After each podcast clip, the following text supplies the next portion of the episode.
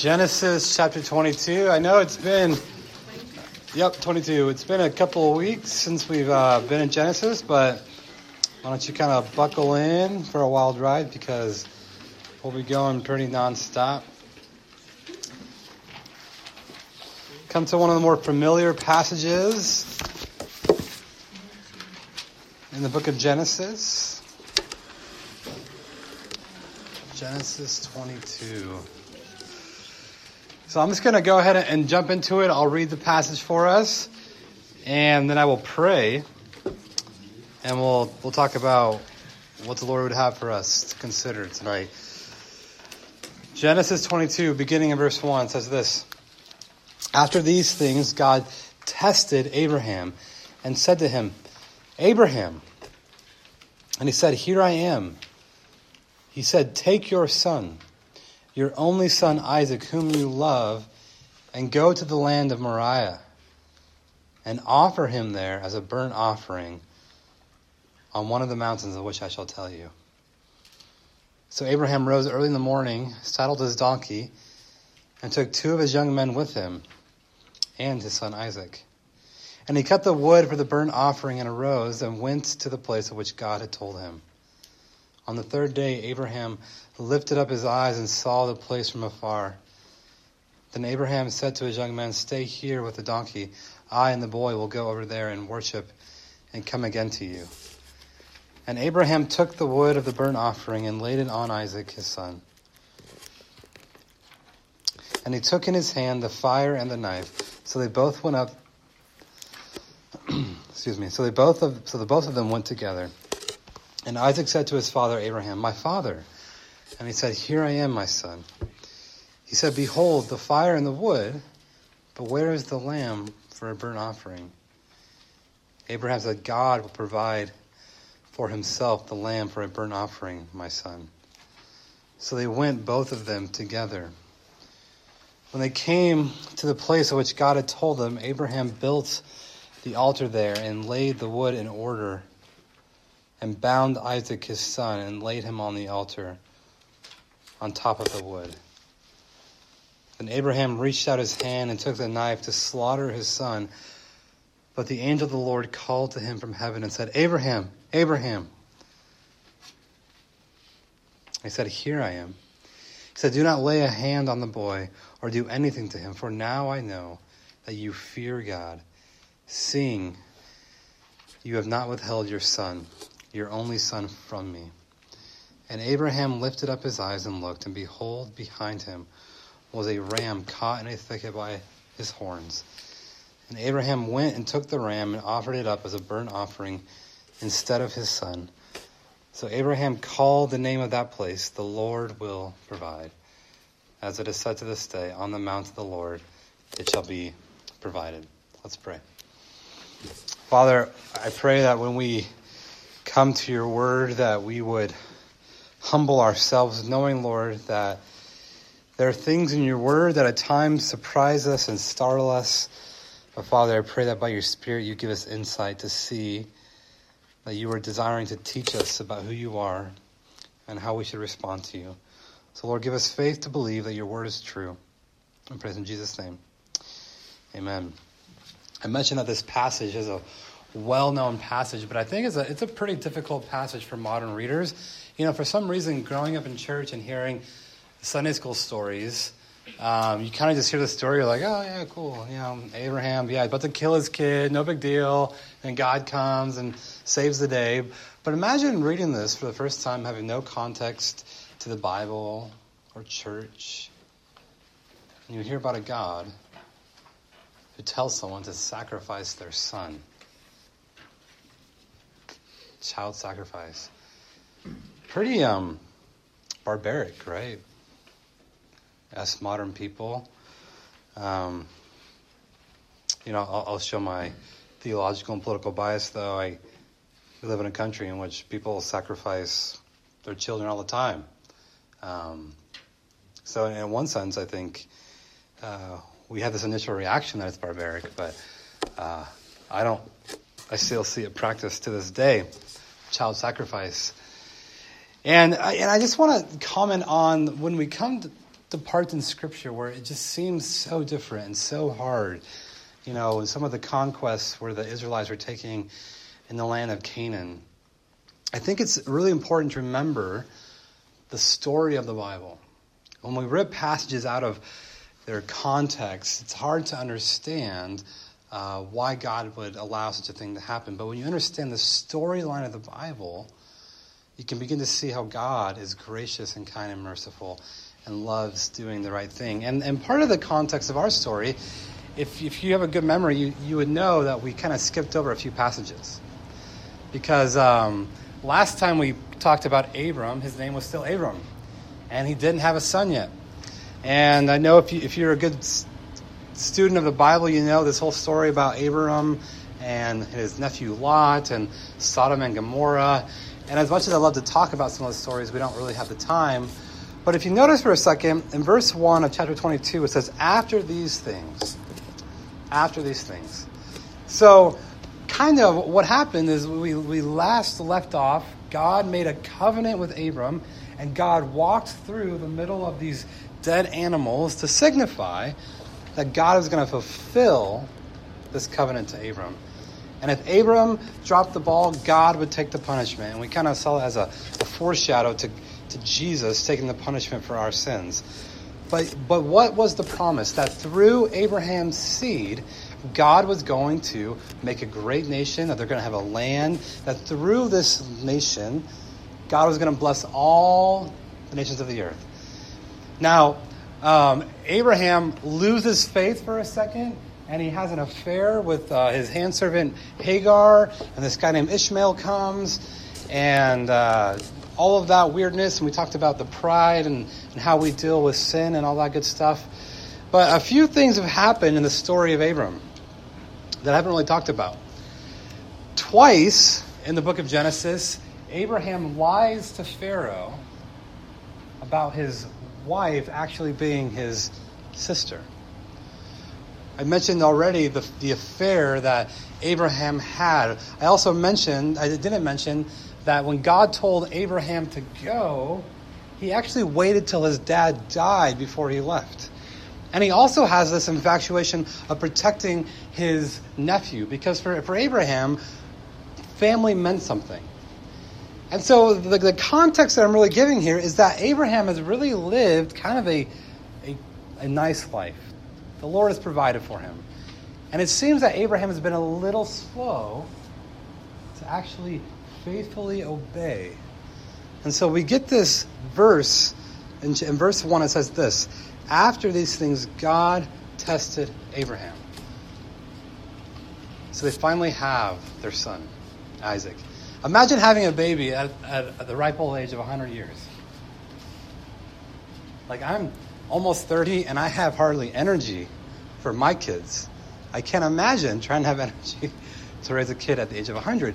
But for them, that was a big deal. Isaac brought a lot of laughter to their life and it brought them joy, right? And so Isaac, it's probably been 10, 15 years. Isaac is a, is a probably a young teenager, and we get this this little narrative of God wanting to test the faith of Abraham. And here's really I just want to say tonight of, of what I want to, to kind of think about. When it comes to our faith, the faith we profess to have in Christ, the faith that we believe that God is the creator of all things, seen and unseen, the faith we know that God loves us. Let me just say something. Our faith, a lot of times, wavers between weak and strong our faith sometimes is, is muddled with different beliefs and, and, and false views of who God is and, and, and low views of who we are as people. And, and what happens a lot of times is that our faith needs to be strengthened, it needs to be refined. And what's so beautiful about faith is that it's not necessarily the quality or the intensity of your faith that saves you, it's what you believe in as Christians, we always talk about it's the object of your faith that matters the most. It's not as, as how much you believe or the intensity of how you believe, it's what you believe in. And we believe in Christ, who is a perfect Savior. But let me give you maybe the best illustration I can to kind of, and I, I think I've used it before, but I'll say it again. But imagine for a second Noah and Andrew hop on an airplane. And they're headed to Connecticut. Right? Other side of the country. I don't know what's in Connecticut, but they're going there. And Andrew gets on the plane. He's got his Beats headphones in. He throws a deuce at the stewardess, like, what's up, you know? Gets in the plane, throws back the seat, falls asleep, has no concern at all. Just fully trusts that he's going to get on that plane, and about five, six hours' time, he's going to land in Connecticut. Noah gets on and immediately looks in the cockpit. Starts looking and making sure how old this plane is. Begins to ask the stewardess a lot of questions. How old is this plane? How much fuel do you have?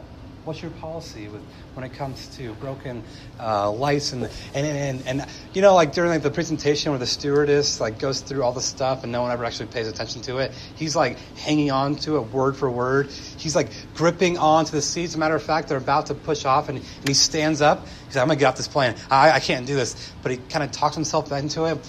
And the whole flight, like the slightest bit of turbulence, he's like, "I'm gonna die right now. I'm gonna die." Just just stressed and full of anxiety. Is this true?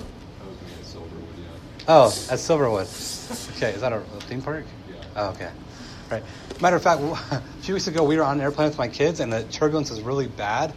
And we just got back from Disneyland, and my kids literally had their hands up, and they thought they were on a ride. I remember Anna was like, "Woo!" Oh my- if only you knew you were in the middle of. A, I don't know. I we thought that was the funniest thing. They all just, yeah, another ride, man. Oh. Whoa, water landing! So here's the thing. Plane takes off, lands in Connecticut, gets to the gate. One person believed completely. No concerns, trusted.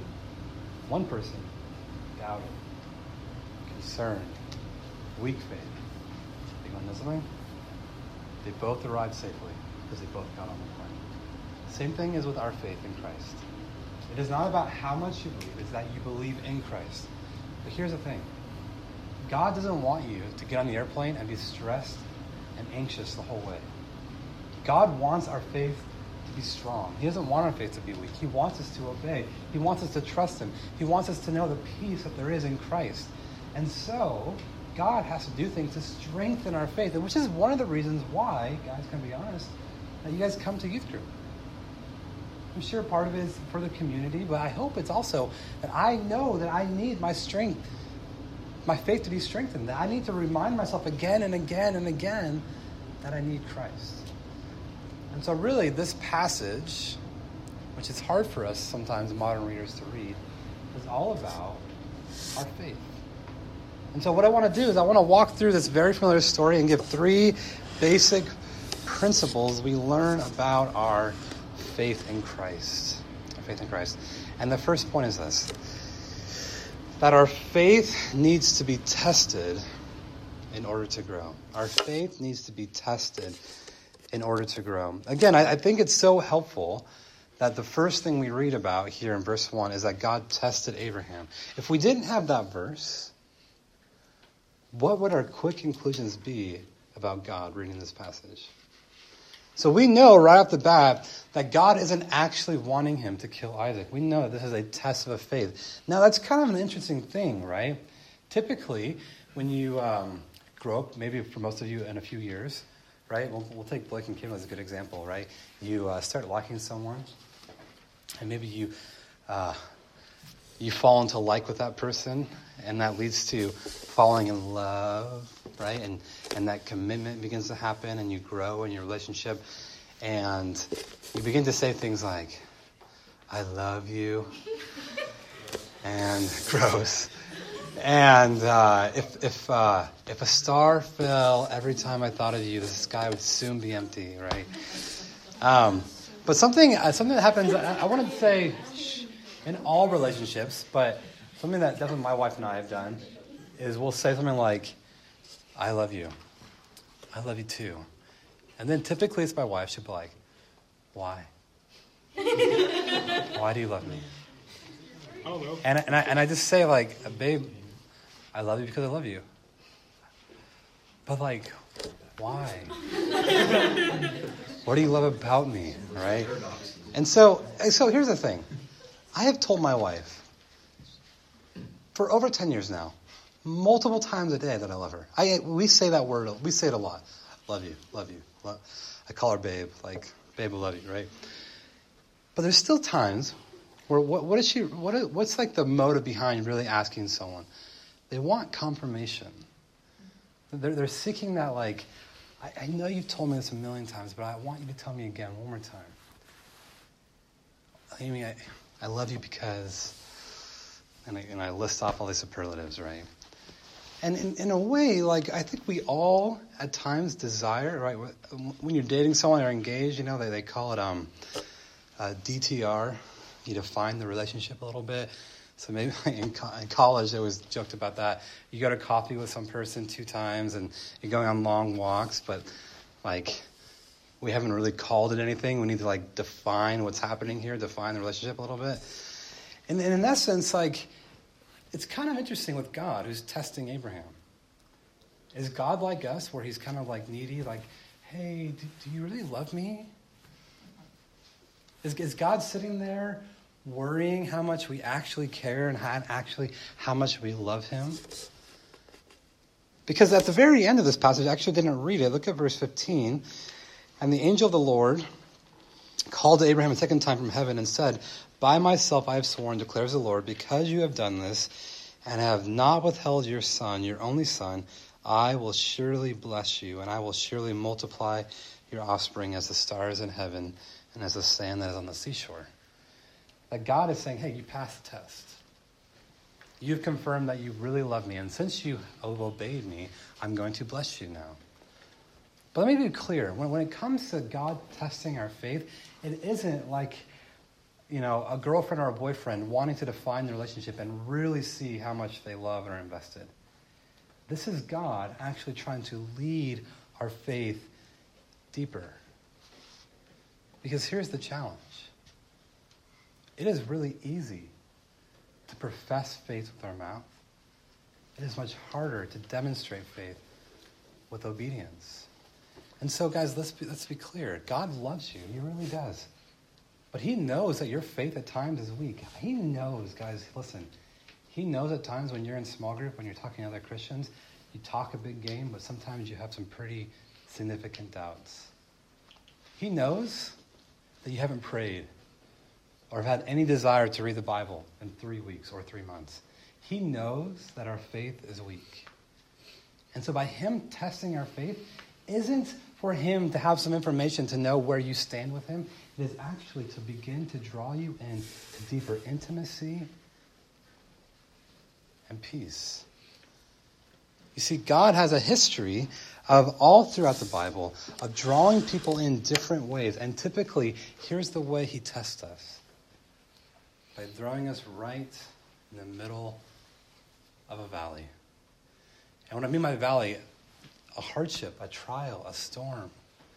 God wants us to have opportunities for our faith to grow. But let me tell you, in order to have the type of faith that can survive something like this, a huge trial in your life, you have to have trials and hardships. The only way to learn to have faith in the middle of hardship is to go through a trial where you have to have your faith strengthened.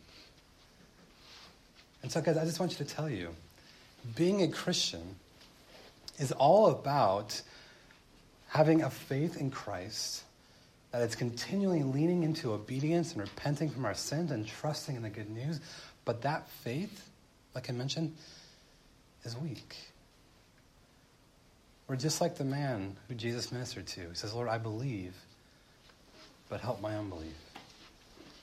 And so, what God needs to do at times is He needs to put us in tough situations, places where we don't want to go, in order for our faith to grow. Um, I, it's, it's just not hard to think back in times of my life where, and I'm not saying that we all, all of our experiences are the same, but there's been some really tough seasons of my life, and, and I'll, I'll be honest with you one of the first things that usually comes to my heart is why me? It seems so cliche to say it, right? It seems so stereotypical, but in my mind, of like, I've done the right things, I've worked hard, I've, I've you know, haven't done anything too crazy. My mind runs towards the typical way of viewing God that if I do these good things, I should get good things out. And I just want to warn you that if you are someone who's walking with Jesus Christ, if you have a relationship with God, you will have your faith tested. Because it's the only way to grow it. It's the only way to grow it. But the second thing we learn about faith is that faith shows itself in obedience. You guys, I have probably had this point in a sermon once a month, every single month I've been a youth pastor. Because it is so important to know.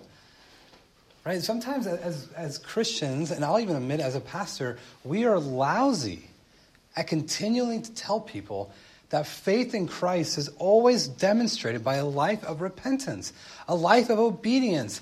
If you have no desire to follow Jesus and his commands, I have no confidence that you actually have faith in Christ.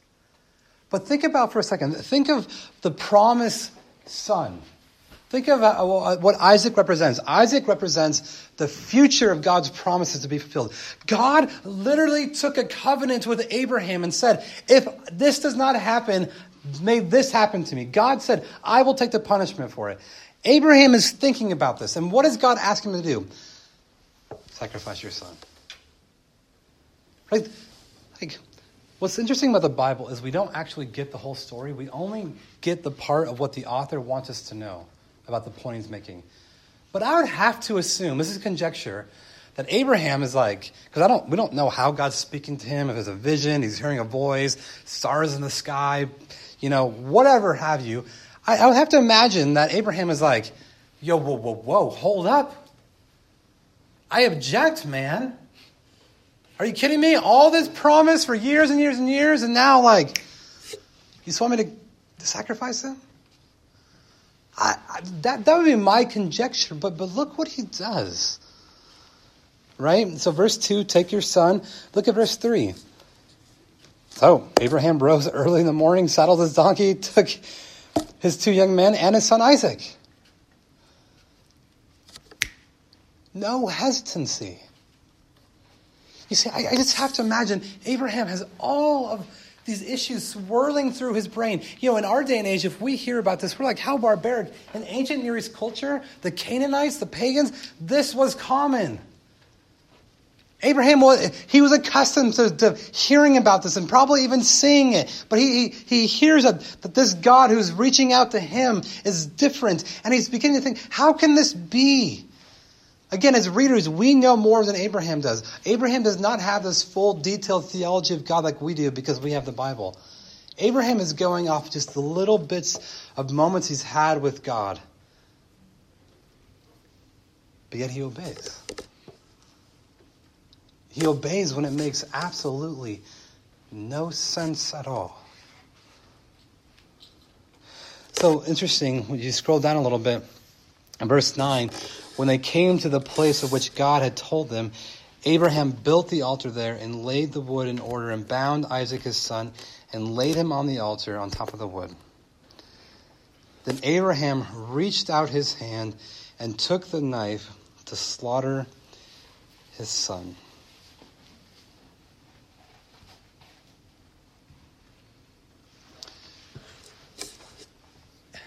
Something that's so fascinating to me about that is that even though the Lord stopped him from physically killing his son, emotionally, he did the deed. He killed his son. I'm, about to kill my son. And um, I think it's Hebrews 12 that says Abraham reasoned that the Lord would raise Isaac from the dead. You see, Abraham had such faith to know that even though this seems crazy, and guys, like, let me just tell you, like, I, I hate when people say this, like, if only you knew what it was like to be a parent. But I will say here, if you know what it's like to hold your own son or daughter, like, man, like my kid has like a small little owie, and to see them cry and in pain, like I just die inside. I hate seeing my children in pain. Like, um, shots are the worst thing in the world, man. Giving your kids shots, like, and out of love for my wife, because we have four kids, man. Straight up, like when we did flu shots back in the fall, I sat with all four of those kids and had to hold them down while they got their shots, and all four of them wailed. Kind of babies, right? I mean, they, they are. Some of them were babies, but like they just like screamed, and it was just like far worse pain for me than for my children, watching them go in pain. Right? And, and, and look at the resolve of Abraham. He reasoned to think that if I'm going to kill Isaac, the Lord's going to resurrect him. That was how much Abraham believed and trusted that God was actually good. He obeyed. He obeyed. Can I just tell you something? Whether we're ignorant or we're not, every time we do not obey God, it's because we are suspicious that God's command for your life isn't for your good. How could something like this be for Abraham's good? He has no idea, but what does he do? He obeys. And I'm sure right now, between you and God, only you and God can know this. There are things that He's calling you to do. He's calling you to live into holiness. He's calling you to maybe reach out to a certain friend and share your faith. He's, he's maybe calling you to, to do a number of things. But here's what faith always looks like obedience and repentance. It is really easy to come to a church, to be among Christians, to say the right things. But what is God looking for? a faith that rises early in the morning and goes and obeys. The third thing is this. The third thing about faith is that faith trusts that the Lord will provide. The faith faith trusts the Lord will provide. So imagine if you're Isaac for a second. Kind of like it's interesting. There's a lot of like um, conjecture uh, about the intimacy that he had with his father. Did you notice? Um, what verse was it? Uh, um, if you look in verse 6. And Abraham took the wood of the burnt offering and laid it on Isaac his son. So he kind of having Isaac carry the wood up the mountain. Isaac's like, Yeah, I'll help you, out, Dad. Carry the wood. And he took his hand, the fire and the knife. So they both went up them together. So going up the mountain. And Isaac said to his father, My father. And Abraham said, Here I am, my son. See, they're, they're, trying to make this point that the intimacy that Isaac had with his father. So, so not for a second did Isaac think, oh, I'm probably going to get sacrificed today.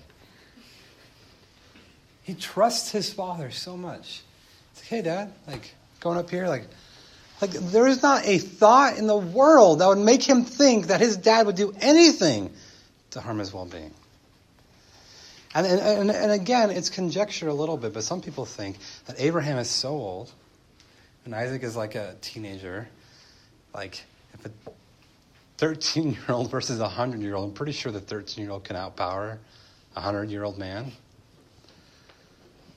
Maybe? Unless he, like, did a trick on him, I don't know, or poisoned him, or I don't know, something. Gotcha, something like that. There's even a sense in which we can even maybe think that Isaac trusted that the Lord would provide. But here's, here's it is. Here's it is, verse 14. So Abraham called the name of that place, the Lord will provide. See, in the Old Testament, we get a lot of names for God. I mentioned before in the story of Hagar that the name for God is El Roi, the God who sees. But this is my favorite name for God. It's called Jehovah Jireh. The Lord will provide. I remember being in seminary and being married and about to have kids and going to a very expensive seminary and not having a lot of money. That typically raises the stress level in your life, right? Um, pregnant wife, not one kid, but two. and not having a lot. And I remember just thinking, the Lord will provide, the Lord will provide, the Lord will provide. And unfortunately, may I just say, that name for God kind of gets taken out of context for the example I just gave. Right? Maybe uh, trying to study really hard to get a good scholarship or to get to a good school, and you're doing your best, and you, you say to yourself, ah, Jehovah Jireh, the Lord will, will provide. Or maybe it is a, a, lack of insufficient funds or whatever like that, and you kind of say to yourself, the Lord will provide. He will. But what are we saying that He's going to provide? Let me just tell you something. I just maybe a note against prosperity thinking. The Lord has promised us all the blessings of Christ. The Lord has promised us more than we would ever deserve, more than we would ever need. But the Lord has never promised you good circumstances, more money, easy relationships. The Lord has promised you His love and His grace and His covenant to you. That does not mean we get to hijack the name of God to mean that God can just become my cosmic vending machine and He's going to provide anything I want. Because here is by far the best part of this story. Are you ready for it? I mean, it's, it's so hard to miss, right? But you see all the imagery? Isaac is carrying wood up a mountain to be sacrificed. A father who is being asked to sacrifice his one and only son. Right? A ram who is caught and is provided for so that the son didn't have to die. This is a story of how God provides for his people. Faith trusts the Lord provide. And ultimately, what do we know as Christians? That it was Jesus who is the true Isaac, who carried up a cross up a mountain and who would die on the cross. And it was the Father who not only almost gave up his one and only Son, but who did give up his one and only Son in order that we, his sons and daughters, wouldn't have to take the punishment of our sin.